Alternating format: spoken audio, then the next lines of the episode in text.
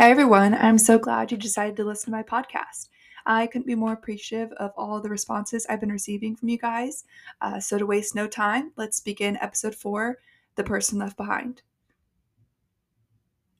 Welcome back, all. It's week four, and I'm feeling really good about this episode. I know I say that every time, but this one is just coming from the heart. Um, trying to be really vulnerable. Um, and I really didn't do as much planning on today's episode because it just hit me and I really wanted it to be raw and more down to earth. Um, this episode might be triggering to some individuals. Um, we're going to be talking about grief, so just be cautious when listening. If it's bothering you, just I, I it's not going to hurt my feelings if you can't listen. So this week we're going to be obviously talking about grief, and this is a touchy touchy subject for many individuals, and this is something that has truly changed my identity. Um, as a senior in high school, I lost my grandma. Some of you might have known her because she was always at every sporting event I did and really just in my life as much as possible. My grandpa was as well. Um, I ended up losing him my sophomore year of college. So I learned so much from her and him, and they both shaped a large portion of my personality. They were the strongest people I've ever had a pleasure of being around, and their passion for their grandkids and their family was just unbeatable. And the passing of them was one of the most difficult times of my life. And to this day, it's still one of the most difficult things I have to deal with. That being said, the purpose of this episode is for me to try to give some advice to someone who might be grieving. Um, grief is really weird. One second, you might be laughing about the funny things that person did, like just silly videos you might have. And then it's like almost an instant something sparks in your brain and it's like you remember that they're gone and instantly your heart just breaks. And grief is a constant shattering of your heart. Like you just you feel like you're good and then it hits you and it's almost like every all the progress you'd made or how you were feeling that day or what you're up to just instantly goes away.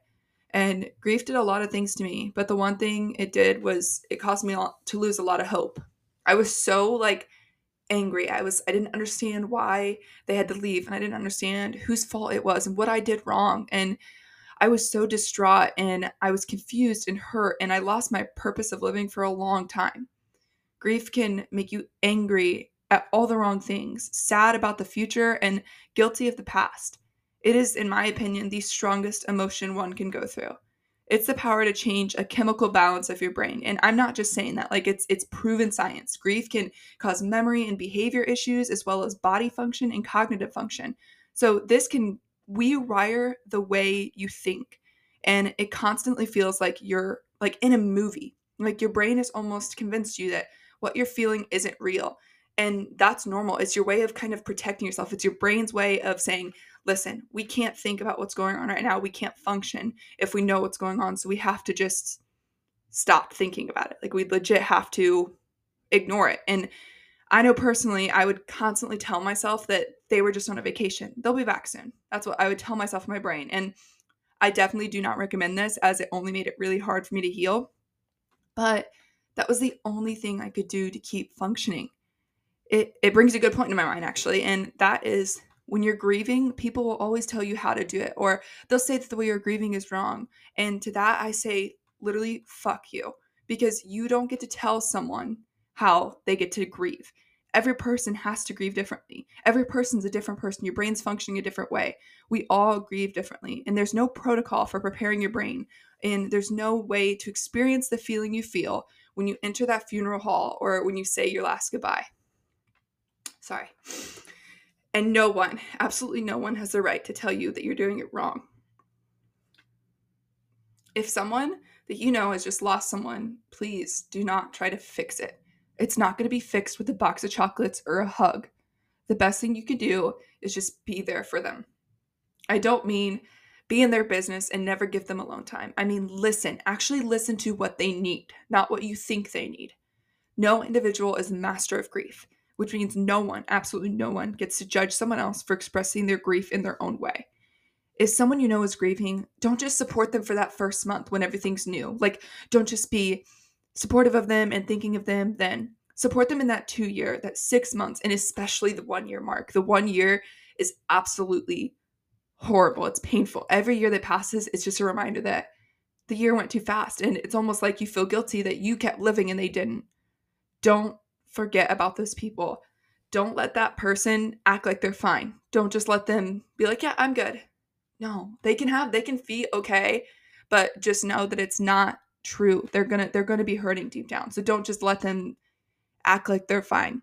Let them know that they can be vulnerable with you. Everyone who's grieving needs someone that they can go to and just honestly, sometimes it's just be angry with. Like, I remember personally, like, I used to just get really, really angry. And it's like I was almost angry at my grandparents. It's not their fault. It's no one's fault. But I was so angry. I was like, why would you leave us? Like, why would you do this? And it's it's no one's fault. But grief does weird things to you. It makes you feel so angry and so sad and so upset all the same times.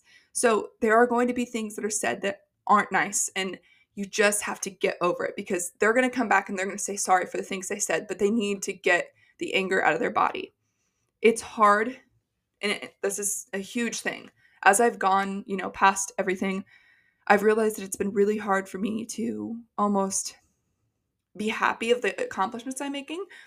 And it's not because I'm not grateful or I don't feel like I deserve it. It's like I have a hard time being satisfied with the great things that I accomplish when the person who used to share in the joy of my success isn't here. They're not here to tell me they're proud of me. And that is some of the craziest things you'll hear, but it, it's true. Like you just feel like the person you want to be there isn't there. Um, and one way that I've been able to actually feel at peace is through angel numbers. Um, if you guys have ever seen my like leg, my left leg, it has 444 written on it. And these things I always get asked about. Um, and it might seem far fetched to most, but my numbers are 444, and it's the biggest comfort I can get from my grandparents now. I'm gonna explain it. So when my grandma was, she had passed, and my grandpa was feeling very sick and not doing well. Um, I I started seeing 444s everywhere because I was having a really hard time. Oh my gosh, sorry. I was having a really hard time thinking that he was going to go pretty soon. Um, so I saw fours at gas pumps, door signs, license plates, price tags, and even on the clock. And eventually one day I just was like, I'm seeing these everywhere. Like, I need to look it up. And um, it said that the number four, three fours together, symbolizes love, support, and guidance from your angels. And I got literal chills. Like, every time I think about it, it's just insane. Um, and it might be stupid to someone else, but those three numbers have given me the most confidence that they're okay, that they're looking after me. Um, Jesus, I thought this was gonna be better than this. Sorry. um, and they've shown up every time I need the most guidance. And that right there is exactly what my grandparents would do if they were here. If you're grieving, just remember it's not an overnight process. I've been three, four years out of this, and it's still just as hard. When you lose someone who you spent years loving, it is going to take a long time, maybe the rest of your life, to learn to live without them. My advice to anyone who is grieving is let yourself feel every emotion. Be angry, be sad, be happy, be guilty. Feel. Don't let others tell you to get over it. That's not their place. You have the right to grieve whenever and however you want. You didn't choose for this to happen but you get to choose what you do from here on out. If grief taught me one thing, it's to live. Appreciate the people around you. Look for the good in people. Be there when others need it. Be kind. Never assume. We only get to see short snippets of what other people are going through. Don't make assumptions about others until you've taken the time to learn every detail. Every person deserves to be heard and loved. As you go out into the world, you might not be the smartest, funniest, or even prettiest, but the one thing you can be is the kindest person in every room. Thank you.